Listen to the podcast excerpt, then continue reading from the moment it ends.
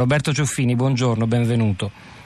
Buongiorno a voi. Ha ascoltato sin dall'inizio la testimonianza di Sergio Bianchi. Roberto Ciuffini è un aquilano, è un giornalista di quel portale, sito di informazione molto prezioso che si chiama News Town, un gioco di parole che si rifà evidentemente anche le New Town, dove ancora molte persone eh, sfollate vivono. All'Aquila, un portale con cui oggi noi collaboreremo direttamente. Noi abbiamo un blog nato da poco, la città di radio3.blog.rai.it e abbiamo scelto insieme a Ciuffini di condividere anche dei materiali, andrà avanti lungo l'intero arco della giornata l'aggiornamento del nostro blog, anche con materiali che provengono dal vostro sito molto preziosi per raccontare che cosa sta accadendo davvero. Noi avremo bisogno innanzitutto che lei ci aiutasse, Ciuffini, a capire che cosa è l'Aquila oggi, perché molti, troppi italiani si sono abituati ormai all'immagine di una città fantasma. Sì, buongiorno. Eh, L'Aquila oggi è una città difficile da raccontare perché mh, a sette anni dal terremoto è complicato far capire a chi non vive qui quotidianamente quanto sia difficile eh, andare avanti in una città che eh, in larga parte, parlo ovviamente del centro storico, è ancora eh, distrutta e disabitata eh, e per il resto è diventata quasi un po' una città informe, nel senso che eh, eh, nuove, i nuovi quartieri delle appunto queste famose New Town eh, i map, le casette di legno, eh, il modo in cui la città eh, è cambiata. Dopo il terremoto ne ha fatto una città appunto dai, dai confini un po' slabbrati, per cui è una città eh, che si estende su un territorio vastissimo dove, dove, ci si sposta, ci si può spostare, ci si deve spostare soltanto eh, in macchina eh, e dove continua a mancare quel punto di aggregazione che era il centro storico appunto.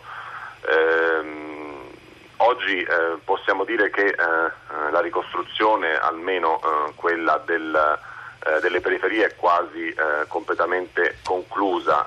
in centro storico i lavori comunque stanno procedendo, seppur un po' a rilento per via dei ritardi accumulati negli anni scorsi. ci sono diverse zone della città completamente cantierizzate eh, il problema in questo momento, il problema più grande è il futuro eh, diciamo, socio-economico eh, della città. Bisogna ehm, che l'Aquila ehm, eh, trovi eh, un modo una, anche per, ehm, per, essere, per, non spopolarsi eh, nel futuro perché altrimenti rischiamo di avere una città ricostruita da qualche anno ma dalla quale saranno andate via migliaia di persone. Verità e giustizia per che cosa? Lo chiedo, lo chiedo ancora a Roberto Ciuffini che quella fiaccolata l'ha, vista, ci ha partecipato e la racconta stamani su, su Newstown.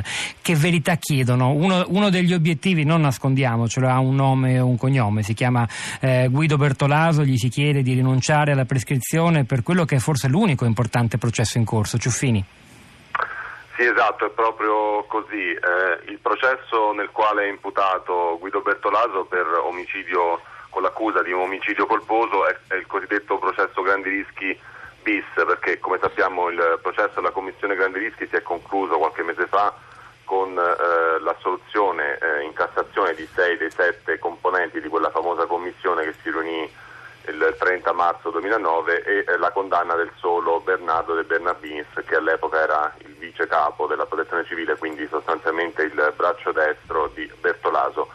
Eh, cosa chiedono soprattutto i familiari delle, delle vittime, ma eh, in qualche modo con loro tutta la eh, città? Chiedono che Bertolaso anzitutto rinunci alla prescrizione eh, perché il prossimo ottobre il, il, appunto, il processo sarà, sarà, prescritto. Bertolaso ha, detto che eh, non intende avvalersi appunto eh, di questo istituto della prescrizione, però eh, i familiari fondamentalmente non gli credono perché eh, eh, avrebbe già potuto farlo ma fino adesso non lo, non lo ha fatto.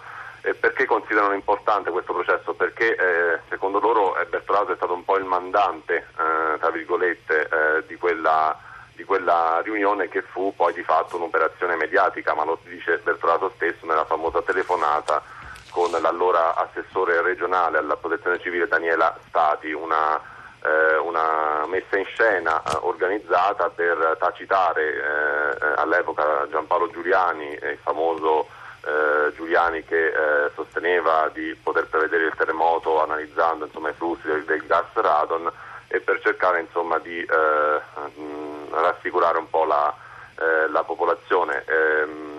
Ecco perché ancora chiedono a distanza di sette anni eh, verità i parenti delle vittime perché ehm, se, se, il processo ha raccontato una storia, però poi sappiamo che i fatti, eh, quelli accaduti sette anni fa, ne, ne, hanno, ne, raccontano un'altra. Un'ultima battuta con Roberto Ciuffini, il giornalista di Newstown che ci sta aiutando stamani.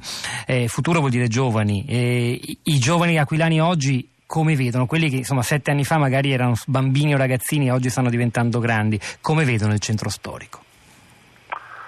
Sì, ehm ci sono eh, alcuni, alcune generazioni che eh, purtroppo c'è una fetta proprio di, di popolazione composta appunto da, dai, più, dai, più, giovani, da chi oggi magari ha 10, 11, 12 anni, anche mh, mm, fino a 14, insomma che non ha conosciuto di fatto il centro storico perché appunto quando c'è stato il terremoto erano, erano piccoli, erano poco più che bambini e oggi sono diventati adolescenti senza eh, sapere cosa vuol dire avere un centro storico.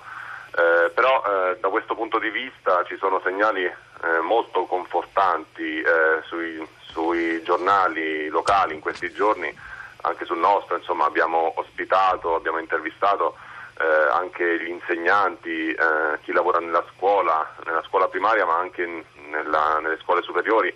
c'è una grande voglia da parte dei, dei ragazzi aquilani di, di, rimanere, di rimanere qui eh, sia perché eh, sono legati comunque alle loro origini, sia perché magari eh, vedono che l'Aquila ha eh, delle mh, potenzialità, ha un futuro che, eh, da, da, offrire loro in virtù appunto di quelle di quei punti di forza che ricordava prima l'assessore. E che andranno, andranno valorizzati a tutti i costi.